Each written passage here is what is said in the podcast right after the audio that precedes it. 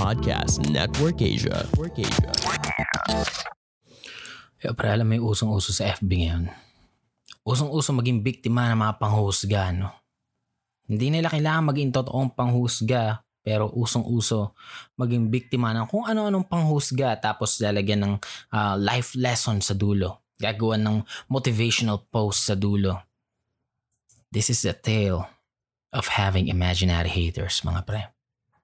Uh, sa mga hindi nakakaalam, no, ang imaginary haters ay mga fictional na tao na nilikha ng ibang Pinoy upang paniwalain ang sarili nila na ang mga bagay na tingin nila sa sarili nila, ang mga panghusga nila sa sarili nila ay hindi sa kanila nanggaling. No? Isang example, si Ernie. Si Ernie ay isang college graduate na hinamon ng pandemya noong siya ay nawalan ng trabaho. Dahil kailangan pa rin magpatuloy ng buhay, napag-isip-isip niyang magbenta ng mga tuhog-tuhog ng kwek-kwek. Na wala namang masama doon, no? Sa ibang pagkakataon pa nga, talagang kumikita ng malaki yung mga yan. Eh. Nga, mas malaki pa nga kita ng ibang uh, nagbebenta ng ganyan sa mga typical na empleyado, no? Pero deep inside, ramdam ni Ernie sa sarili niya na parang nasayang ang pag-aaral niya. Takot siya na baka isipin ng iba, naghihirap na siya ng husto. Takot siya baka tuwing nakikita siya ng iba, iniisip nila, hala bakit tindero na lang siya? Kaya bilang defense mechanism, no, ang mga takot na ito ni Ernie ay ibinato niya sa iba. Ihiniwalay ni Ernie ang mga bagay na iniisip niya tungkol sa sarili niya at isinalin ito sa isang imaginary hater. At lumikha siya ng naratibo kung saan nakarinig siya umano ng panghusga.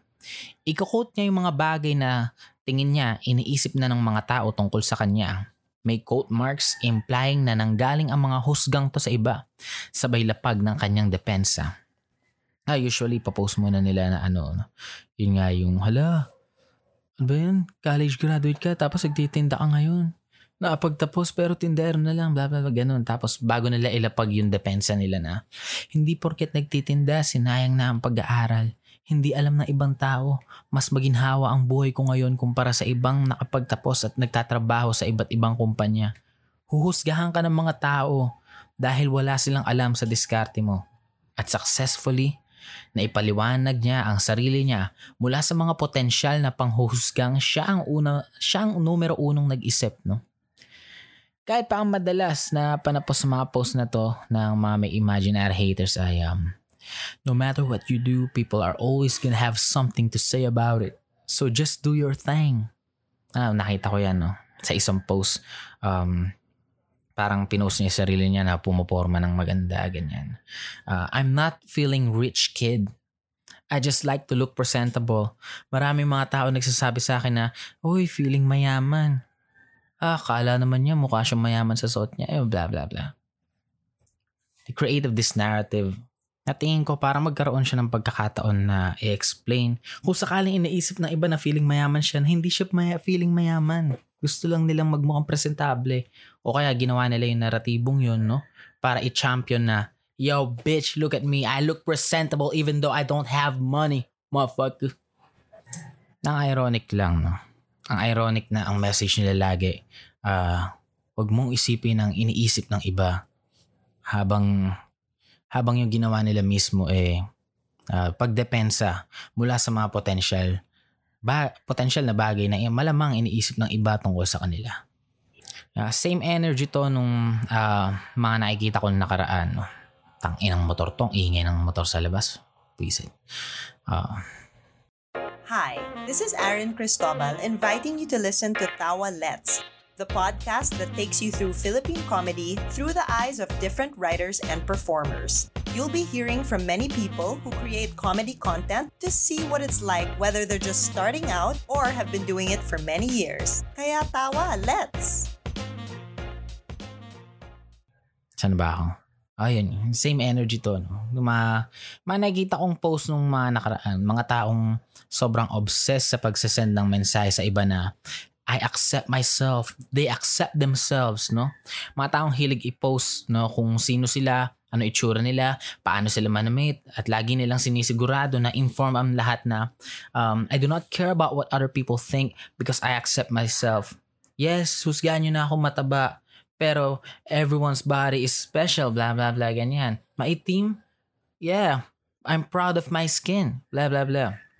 Uh, they always make sure na uh, inform ang mga tao na proud sila sa sarili nila. No? Laging inform ang mga tao na tanggap nila kung ano yung mga tingin nila yung flaw nila. No? Uh, kung, kung ikaw naniniwala ka na hindi naman big deal yung gantong shit, no? At least they're they're trying to accept themselves, di ba? Kung naniniwala kang gano'n, di, di okay. No, akin lang, ang ironic lang na, ang ironic lang na mga ganitong mensahe kasi self-acceptance na naka-public, no? Parang factor na factor pa rin na alam dapat ng publiko na tanggap nila yung sarili nila. Kailangan alam ng iba na tanggap nila kung sino sila.